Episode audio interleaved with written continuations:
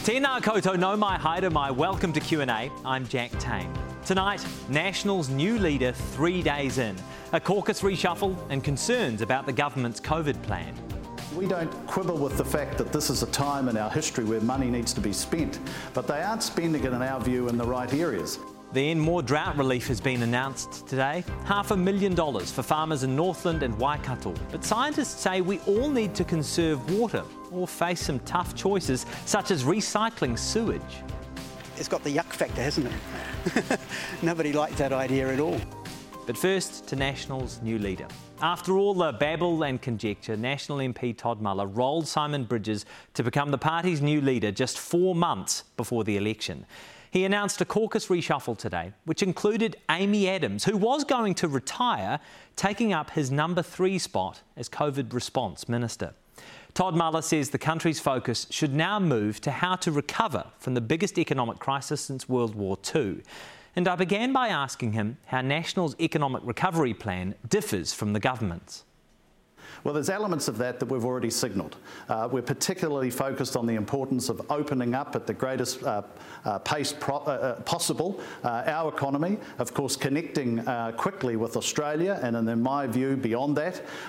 we have a particular focus on the importance of supporting businesses to ensure that they actually stay afloat. I mean, the government announced today support What's, no, I don't think they are. Far from it. And actually, look at the amount of money that they are spending, which is extraordinary. Uh, and we don't quibble with the fact that this is a time in our history where money needs to be spent. But they aren't spending it, in our view, in the right areas.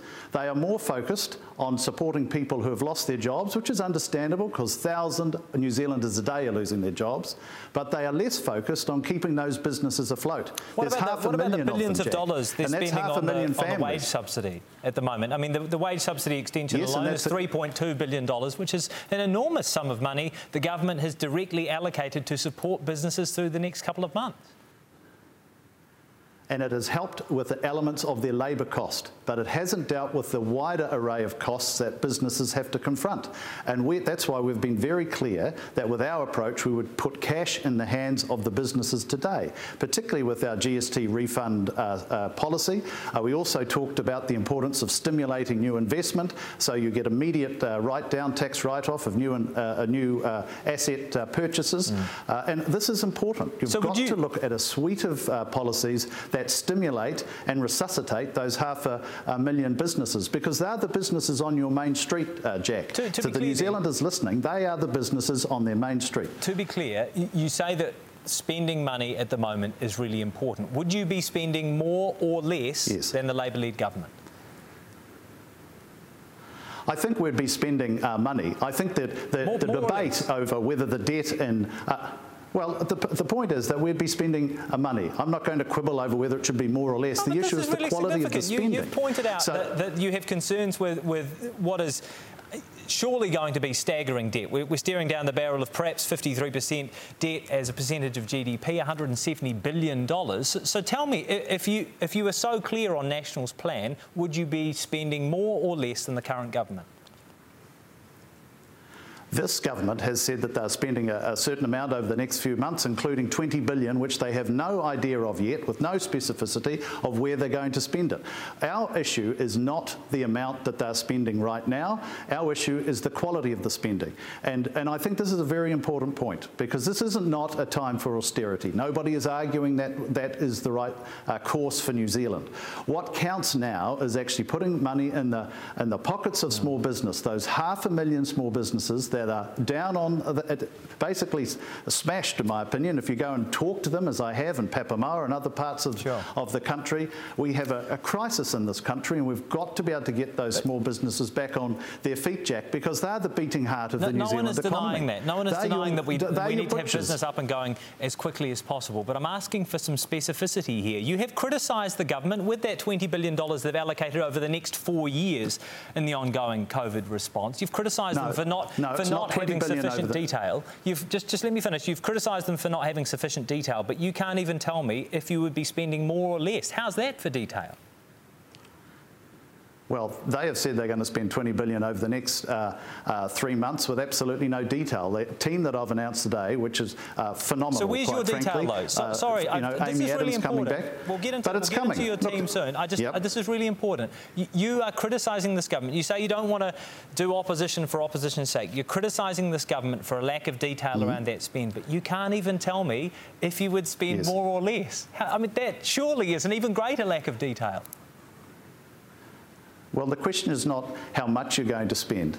The question is what you spend it on and whether it makes a difference for New Zealand families and communities, because that is what we're focused on. It's the economy in communities of New Zealand. And my critique of the government, and you're right, I'm not going to critique everything just for the sake of critiquing, Jack, but my critique of the government is their focus has been on the wage subsidy, which is fine, uh, but they have not put a coherent uh, strategy in place to support the half a million small businesses, many of whom will be listening tonight, who know that they're completely up against the wall. How, and how this, you... my, my government that I will lead will have a comprehensive economic plan for them and my team, of which uh, Amy Adams is a key part of it. Uh, uh, yeah, Paul okay, Goldsmith okay. is we'll a key get to, part we'll of it. get to your team very shortly. Talent. I know. And we'll get to your team very shortly. So, so, so you say that you will release more detail as to your economic plans. You're criticising the government for a lack of detail at the moment, yes. but you can't give us any more detail. How would you get the books back in order once we once we face the staggering debt, which you accept is inevitable given the circumstances? How do we get the books back in order?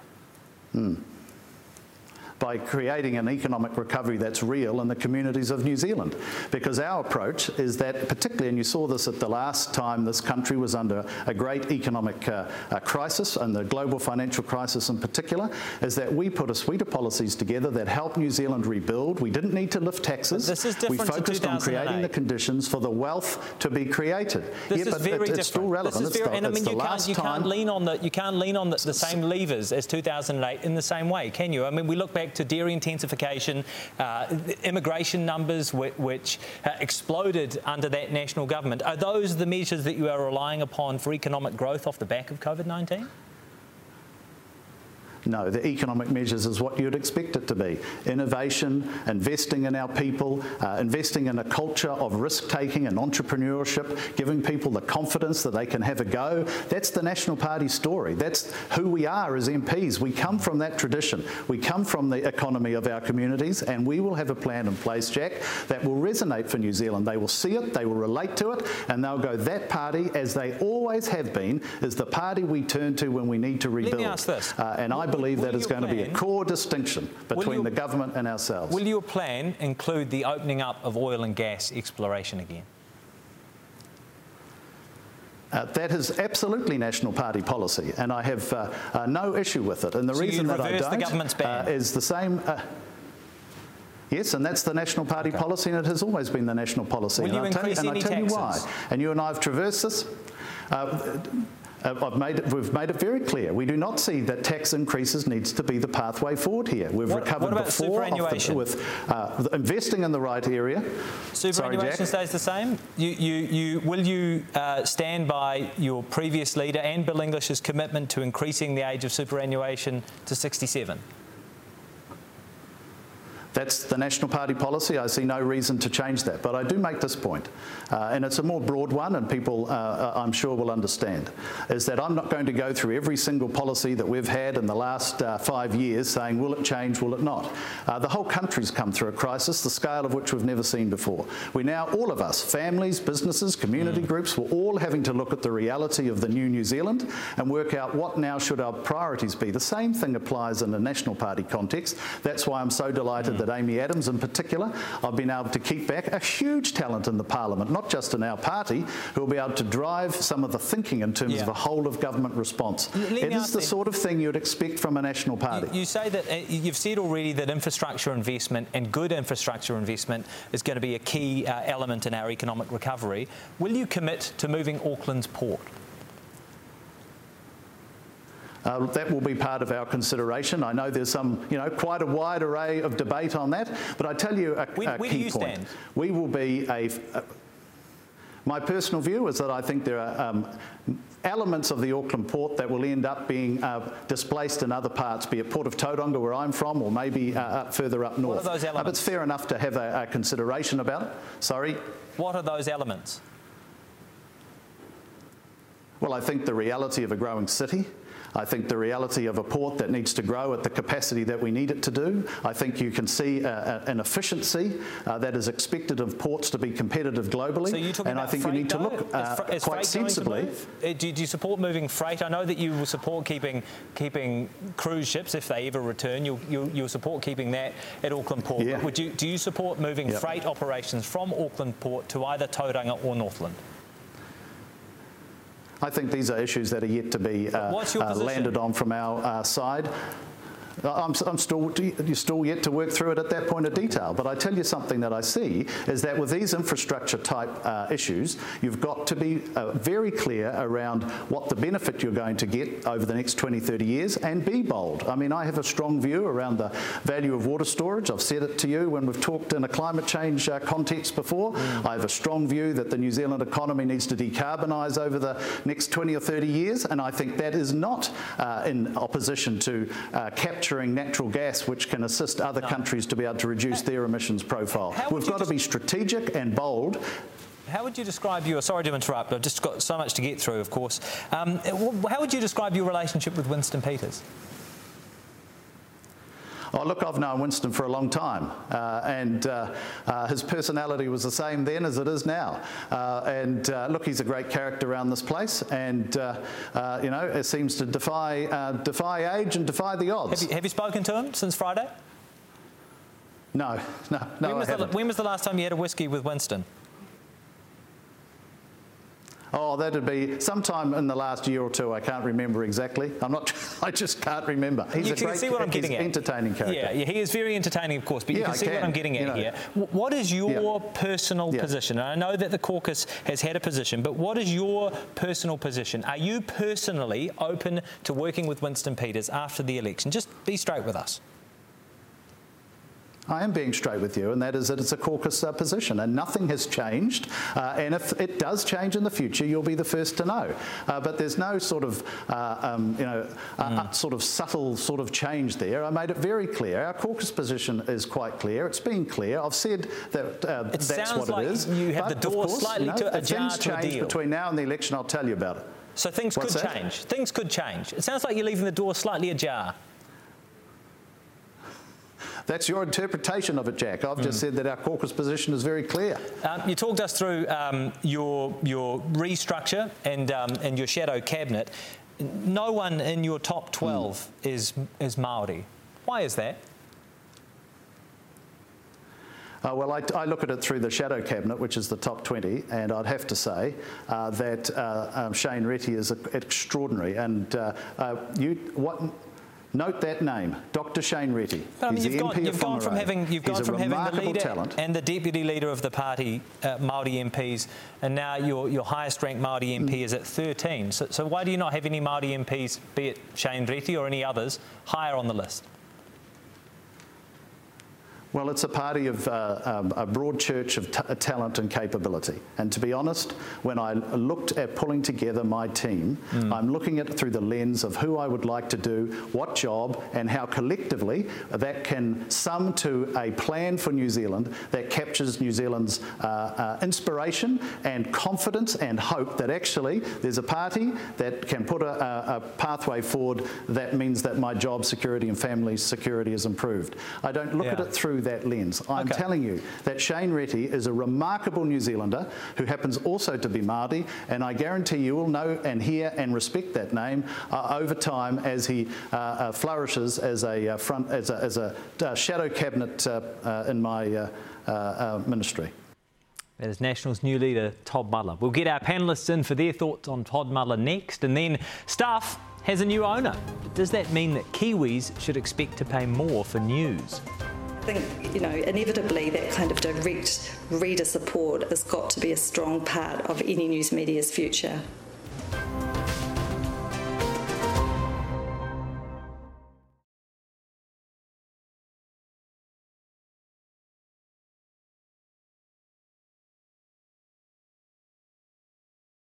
Their focus has been on the wage subsidy, which is fine, uh, but they have not put a coherent uh, strategy in place to support the half a million small businesses, many of whom will be listening tonight, who know that they're completely up against the wall. That is Nationals leader Todd Muller. Let's go straight to our panel. Laila Harré, unionist and former MP, and Ben Thomas, former national political staff and now public relations consultant. First of all, is anyone working for Todd Muller? just, let's just get that. no? Okay. Um, you know, we were sitting in the same seats a week ago and how things have changed in the space of a week. Ben, is this move a game changer?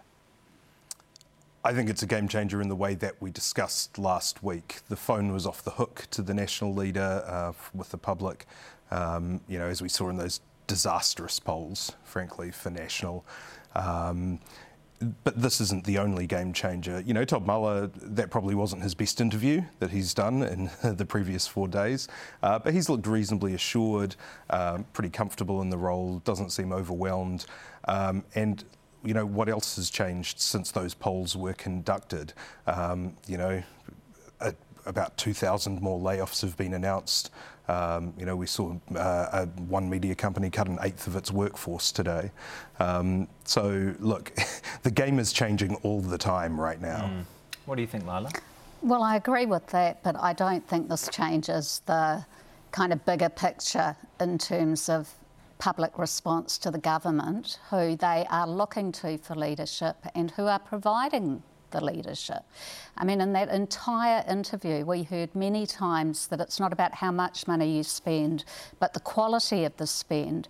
And yet, Mr. Muller wasn't able to name a single government initiative that he felt was misplaced. In fact, you know, he kept referring to the wage sub- subsidy and kept qualifying that by saying, but that's cool, that's fine, that's okay. So there is no clarity at all coming from the National Party as to what an alternative to the government's approach might look like. It's interesting, though, isn't it? Because the nature of this coronavirus is that things change every day. Can anyone with any surety say exactly what the, the global economic picture is going to be in six weeks' time? I'm, I'm not sure that they necessarily can. And I suppose for both major political parties, when they're trying to formulate an economic plan, it's difficult to come out with anything too sure, Ben.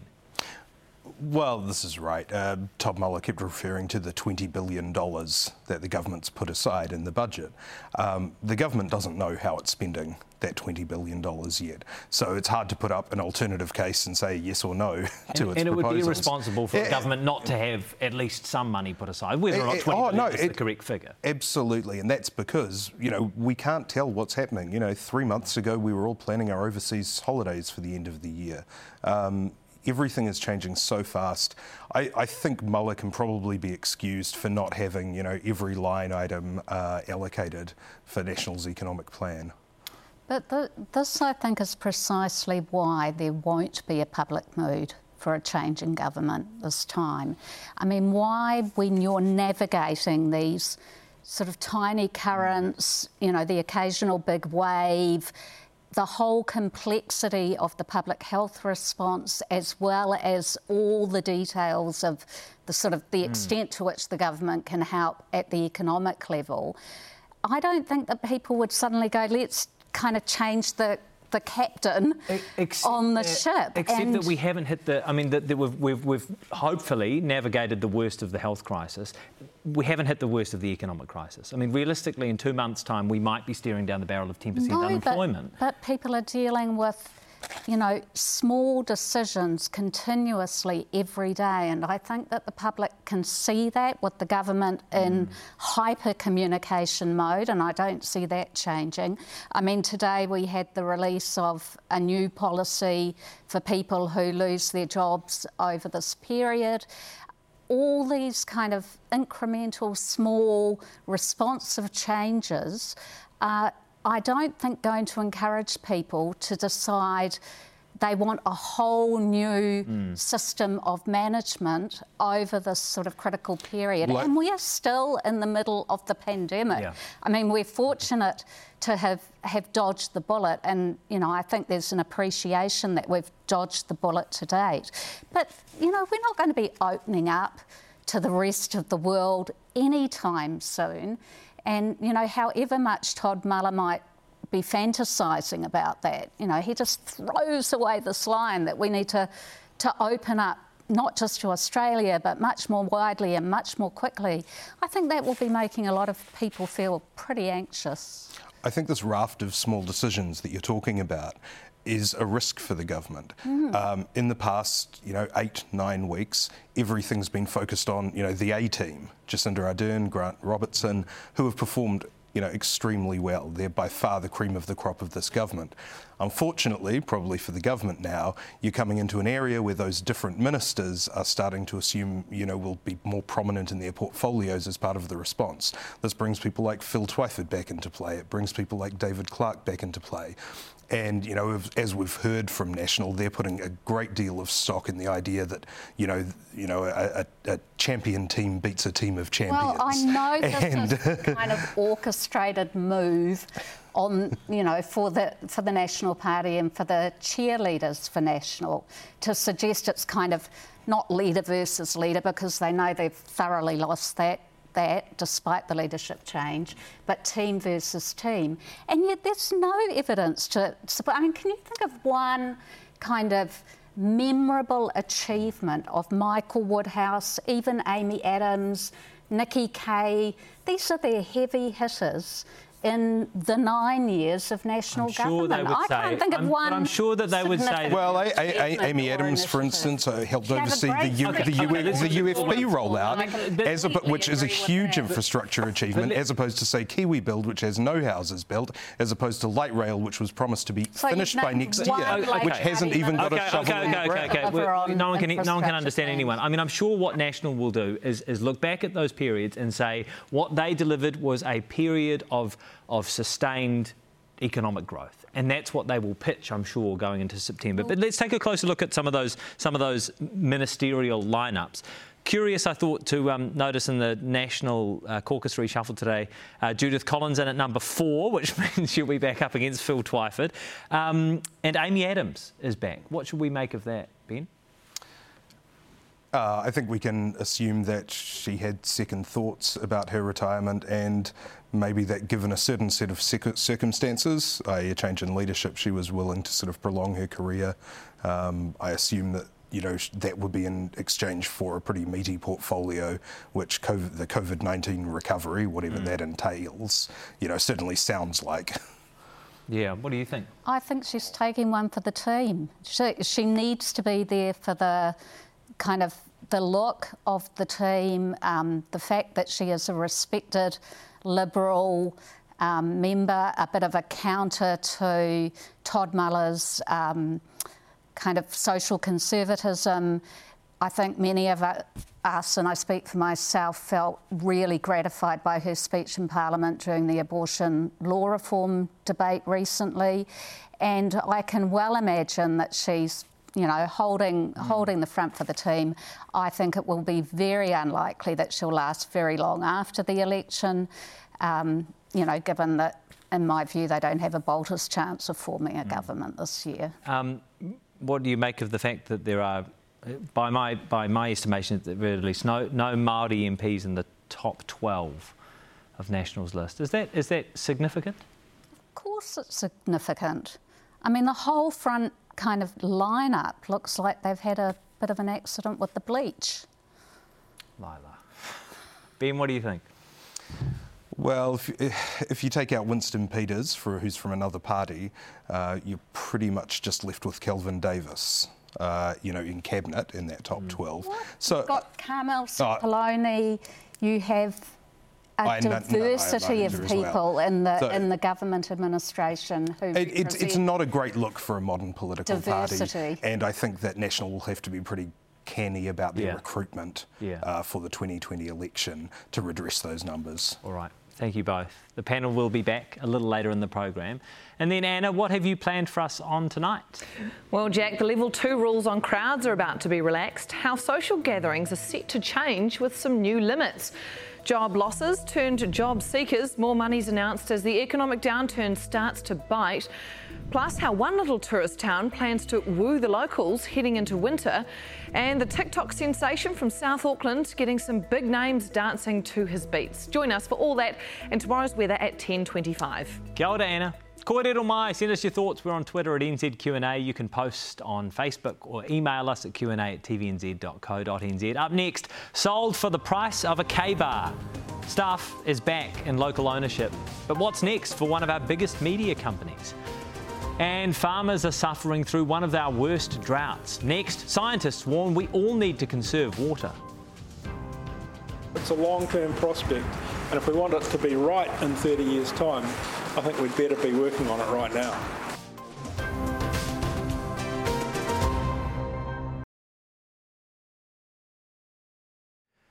Kia ora e.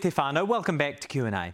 New Zealand media company Stuff has been snapped up by its own CEO. Sinead Boucher announced today that for the sum of just $1, she will buy the publisher from its Australian owners. It's a bold move in a tough media environment. And I asked her why she did it. I've worked at Stuff for a long time. I started off my career at the press in Christchurch as a young reporter, and um, the opportunity came up to um, buy stuff from our Australian owners and to bring it into local New Zealand ownership. And I thought that was too good a chance to pass up. How will the ownership model actually work? Are there other investors who are involved? So at the moment, it is just me. Um, I haven't brought any other investors in or have any other backers involved. Um, but now that I've acquired the company, the next stage is to um, work out an ownership model that's going to um, give our staff a direct stake in the company mm. and then sort of leave you know open the potential for us to bring in other investors or partners in future depending on what we want to do from your projections do you need resources to invest in the business and to pay off debt? Well, we aren't carrying any debt, which is a great asset, obviously, and I think that will be um, determined by the scale of our ambitions, really, the sorts of things we want to do, and um, you know maybe expand into. Mm. Um, we don't need investment to pay our bills at the moment or pay our wages, um, but we've been working really hard to come through the COVID crisis like everybody else, and now that lockdown is finished, our advertising revenues are starting to pick up a bit again, um, and we have a chance now to sit down down and really think about what it is we want to do and become in the future. Just to be really clear, then, how does the staff supported model actually work? Um, well, that is something that's still to be worked out. This deal um, has only really been put together over the last couple of weeks, and it's been a real rush to sort of get it done. Mm. It was only signed at midnight last night. So now that we have acquired the company, the next step now is I will be speaking to um, people who have already implemented these kind of models in their own companies or have experienced sort of putting this sort of structure in place so that we can, you know, hopefully before too long roll something out where staff can get that, have a stake in our future, um, a direct stake, and you know we'll go from there. But I don't know yet exactly how that's going to work or what it'll look like. Stuff publishes the likes of uh, the Press and the Dominion Post, but also some smaller mastheads around the country. I think of the likes of the Nelson Mail, the Timaru Herald. Are all of your newspapers safe? Well, all of our newspapers have been strong and profitable coming into the COVID crisis. I mean, we were lucky we were in quite a good position after our first half of the financial year. But like everybody else, um, our businesses have been hugely disrupted. Um, all of the advertising that supports our business um, virtually dried up, not surprisingly, given everybody else's businesses were sort of coming to a close as well. Um, so as we're kind of coming out of that now, we can see advertising picking up again, and we will, you know, hopefully be build, building back up to the levels we had before lockdown. On the flip side, we have never had more demand um, from our mm. audiences for the journalism and our content. Like we've record demand, and we've seen that in our newspapers as well, with um, growth in subscriptions, which the first time in a long time that we could say we've seen any growth in newspaper subscriptions. So I think it's been really heartening to see that when people really need good quality quality information in local news that they um, have come to rely on our newspapers and our websites and the work mm. that our journalists have been providing. That being said, obviously there have been some significant cuts in New Zealand media companies over the last couple of weeks. Of course, I'm thinking of our colleagues at MediaWorks today. Can you rule out redundancies? I think, you know, we've been able to bring the company into New Zealand ownership, and I think that gives us a great opportunity to re energise the company and to do different things. But mm. it doesn't necessarily solve all of the overarching issues um, that media have been facing over the last several years as we've moved into a much more digital world and the advertising model has been fragmented with more of that sort of revenue going into the global platforms. Um, so, you know, I've told my staff today, and I've told them before, that we can never rule out those kind of changes in the future. All we can do is our best to sort of develop the kind of business that will be strong and sustainable and allow us to, you know, keep a strong and hmm. sustainable mm. foundation for New Zealand journalism. Do you think a strong and sustainable business will inevitably involve a paywall? Well, I think all around the world and you know locally as well, we've seen a shift um, in media companies um, to start to seek direct funding from their readers for their digital properties. Um, you know, the New Zealand Herald here mm. has a paywall. Many companies around the world have done that, and we you know, the early weeks of the um, lockdown, moved to launch a Stuff Supporters program, which allowed our readers to make a voluntary contribution, uh, much in the way that The Guardian and, and Newsroom, among others, do, um, either one off or a, a, monthly donation. And we've been, we've been really pleased with the way that that has um, progressed and the sort of um, support that we've had through that. Uh, but I think, you know, inevitably that kind of direct reader support has got to be a strong part of any news media's future. Does Stuff need more assistance from the government in order to thrive? I think we've been, um, you know, quite open with the government, as have the other media companies here, about the challenges that we're facing. this is even before we went into the COVID crisis. Mm. Um, you know, obviously one of the big challenges for us um, is around the competition we face against the likes of Facebook, where you know they have built businesses off the back of the content that's produced by news organisations like ours, um, yet they pay very little tax, um, they're not regulated the same, mm. um, and we would really like to see a more even playing field there. That is definitely one area that the government could assist us on, and we're watching really closely the moves that are happening in Australia at the moment with the Australian government and the ACCC um, moving to try and um, you know force the platforms there to contribute mm. back some money to a fund that would then go back to pay the producers of local news. Um, elsewhere, you know, the government here has signalled that it will be um, rolling out some um, sorts of funding or support designed to help journalism in New Zealand um, flourish. And so we're hoping that won't be too far away and looking forward to hearing what it will be. I don't suppose you're tempted at offering a dollar for TV3 or any of the Bauer magazine titles? Um, I'm quite focused on just having one company right now. Thank you very much. but um, I think you know we've one of the the sort of part of the history of stuff is that we look at stuff as not just a publishing site but as a platform for other mm. people to be able to put their content on TVNZ included and help reach a different audience so you know we have good relationships with all the other companies and many of them do use stuff to um, publish or broadcast their own content so hopefully if some of those Bauer titles um, find loving new owners that they um, may wish to partner with us to um, to share our digital platform. That's Stuff's Chief Executive and soon-to-be owner, Sinead Boucher.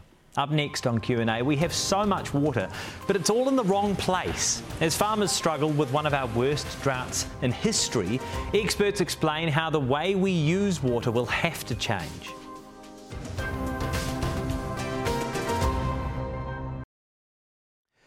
Hoki mai welcome back to Q&A. A few days of rain has been welcomed into Taitokoro Northland, Auckland and Hawke's Bay. But NIWA scientists say all of those regions need a bigger deluge to turn around their respective droughts.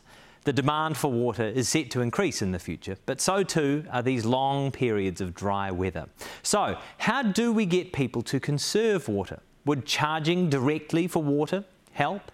Whena Owen put those questions to the experts. A rainy day in Auckland this afternoon, but is it enough? Nope. Auckland University climatologist Dr Anthony Fowler. Well, I'm getting wet here, but I, I do think we still have a crisis it, it, coming, not quite here yet in my view. I think we maybe have uh, overhyped it a little bit. Uh, this is what was planned for, that occasionally you would run out of water. But to me, the big question, as I said before, is what about climate change? Have, has climate changed so much that, in fact, the, uh, the water planning is actually wrong at the moment and that we're actually sensitive to um, uh, more frequent crises than we might be anticipating? One of the more conservative scenarios put forward by our climate change scientists is that by the middle of this century, most parts of New Zealand will spend 35 more days on average a year in drought. On top of that, our demand for water is increasing. This is creeping up on us, you might say, but give it another 20 or 30 years and things could be quite different. And infrastructure for things like water storage takes decades to plan and build, and then it's going to be there for 50 to 100 years. So it's a, it's a long-term prospect. And if we want it to be right in 30 years' time, I think we'd better be working on it right now. The irony is that New Zealand has an abundance of water miles of rivers and streams, lakes, 200 aquifers, and a relatively high rainfall especially on the west coast and Fiordland, where the average rainfall is 8,000 millimetres, but in some places up to 13,000. That's 13 metres of rain, and an average of 200 rain days a year. So all you need to do is put a big pipe through the Southern Alps and, and everything's sorted. Uh, I wish it was that simple. And, well, I suppose you could do that. The west coast of the South Island, Fiordland, just near the Southern Alps, some of the wettest places in the world, actually. Well, I guess those that sort of water harvesting in that regard has has merit, and there has been talk in the past about water tankers taking water to the Middle East, but it always falls down on the cost. You need an enormous infrastructure to be able to move water um, across mountains and so on, and it's not like we really can do that. So I would say no. This is where the water from the Mediterranean enters the plant. For an island nation, desalination may seem like an obvious solution. It's transformed water supply in places like Israel and Western Australia. I wouldn't recommend desalination unless you have to do it. It's expensive, it's got um, ecological implications as well. Um, I would say our best bet would probably be to take water from the Waikato when it was in flood or in high flow where you're not competing with other users and somehow store that. Western Australia is also a leader in converting sewage and wastewater to drinking water. Well, it's got the yuck factor, hasn't it? Nobody liked that idea at all. Um, yeah, it could be done. Um, it certainly could be done for non-potable or non-drinking um, uh, applications.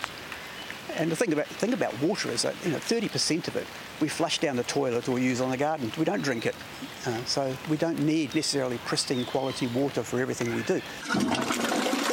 But perhaps Aucklanders should get used to the idea of drinking recycled water, like many cities do, as Watercare recently indicated it's not a matter of if, but when.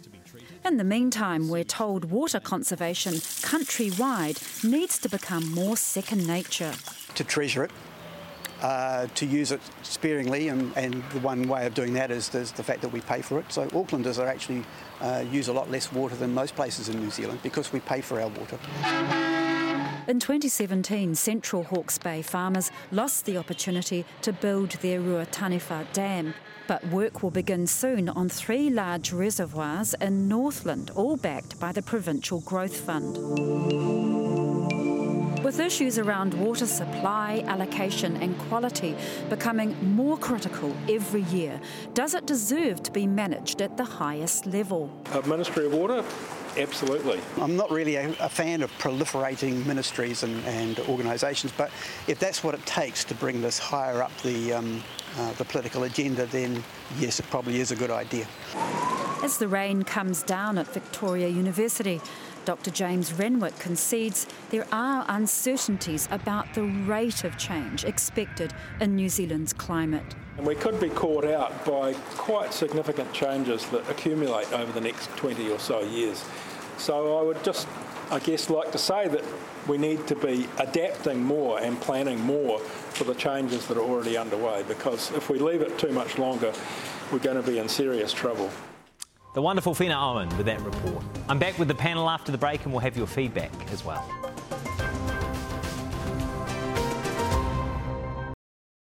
Kia ora, welcome back to Q&A and our panel, Ben Thomas, Laila Harré. Ben, I want to ask you about Winston Peters. Is having Todd Muller in the top job for National improving uh, the prospects of having a New Zealand first national coalition in five months' time? I think it's improved the prospects on when Simon Bridges was the leader, you know, with that long sort of enmity going mm. back to the 2008 election when Bridges beat Peters. Uh, you know, Peters has been in the game a long time and has a very, very long memory. Um, he hasn't totally shut the door on it. It's another one of those issues where he said the current policy is uh, that we're not going into coalition but with they get New along. first. Todd Muller and Winston Peters get along. Yeah, on a personal level, they get along. Look, uh, Muller worked for Jim Bolger, you know, who went into mm. coalition with Winston Peters eventually. Um, you know, I, I, think it's one of these things where we'll have to keep a watching brief. Because remember, New Zealand First is not a particularly liberal or progressive caucus. Um, there are a lot of New Zealand First members who would be much more at home in coalition with National than in, with Labour. Laila, what do you think? Um, I think I said last week that um, the current state of New Zealand First in the polls really means they need to reflect on their sort of long term survival and where their politics best sit because, mm. I mean, I, I just can't see any prospect of a post Winston New Zealand first. Um, given that, in my view, also the prospects of National being anywhere mm. near um, able to form a government at this election are minute, then that doesn't necessarily change the calculation for them. That right. killing off New Zealand first and holding on to that that mm. few percent of votes for national is probably better for them at this point. Mm. They don't have a kind of long term strategy for a coalition partner.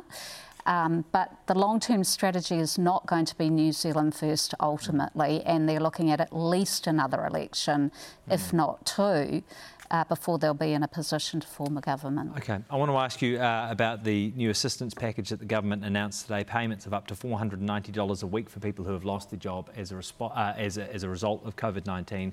Here's the Minister for Social Development, Carmel Sepuloni, with her announcement. It's designed to give people breathing space so they have time to seek new employment. It eases the pressure on people to adjust to their new financial circumstances. See, this is interesting, isn't it, Laila? And I'll, I'll, begin with you here. Why should people who have lost their job as a response to COVID 19 get more money than people on the job seeker benefit? Um, I think the, that that's not the question actually. Well, I mean, obviously that's a legitimate question, and there's been quite a hostile response from quite a lot of the left um, on the announcement today. The pandemic kind of package, as I see it, is a a response package. It's a response to things that have changed as a result of the pandemic. So the idea that you um, give people some sort of dignified security as, as they're affected by that directly, I think is pretty sensible. That is not to say that benefits shouldn't also be set at livable rates, but I do think the two are different yeah. issues and that um, the sort of idea that's been thrown around by some um, some critics from the left today that this is the deserving and the undeserving poor. I mean, I I was I served in opposition mm. when we had a national government that explicitly mm. described people as deserving and undeserving poor, that developed a code of social responsibility with Winston Peters. And you know, there is no way those are the kind of values that are mm. sitting behind the government's welfare decisions now. They've so, struggled with this. You know, they've I think we should bag that issue. and yeah. say, why not broaden it? Why not broaden it, Ben? They've struggled with that issue since the Welfare Working Group returned its report 18 months or so ago.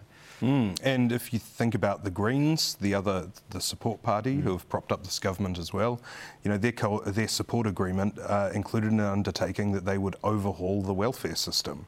Mm. Um, you know, there's been a $25 increase. Um, there's been uh, you know, some changes to processes to try and make it a bit more user friendly. But you know, you certainly wouldn't say that there's anything like an overhaul. Um, and I think that, you know, in terms of the optics, you know, it's an unfortunate word, th- this announcement today kind of highlighted that for the mm. government.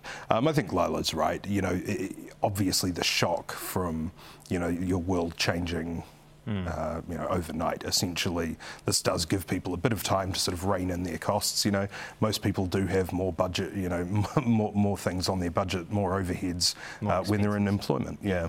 Okay. Hey, thank you so much for your time tonight. Really appreciate it. Laila Harré and Ben Thomas. Thanks for your feedback on the interview with new National leader Todd Muller. Shirley Curtis posted Collins Gerry Brownlee, Amy Adams, old school, old news, hoped for a new look. And Anne Reddy tweeted, could be some Māori ministers if Winnie, Shane Jones and Ron Mark part of the new National New Zealand First Cabinet. And on Whena Owen's water story, Joseph de Hertog emailed, why is New Zealand paying for water? Why are Kiwis paying for water? Whereas in China they get it for free. Moana Kif posted, maybe get rid of the cows. They drink 30 to 70 litres per day, then spend the rest of the day fouling our waterways. We will continue the conversation online. Kua mutu, that is Q&A for this week. Thanks for watching and ngā mihi kia koutou i ngā karare. Thanks for your contributions. Thanks to the Q&A team. Hey Te Rua Wiki will be back in a fortnight after the Queen's birthday weekend. Take care. Q&A is made with the support of New Zealand On Air.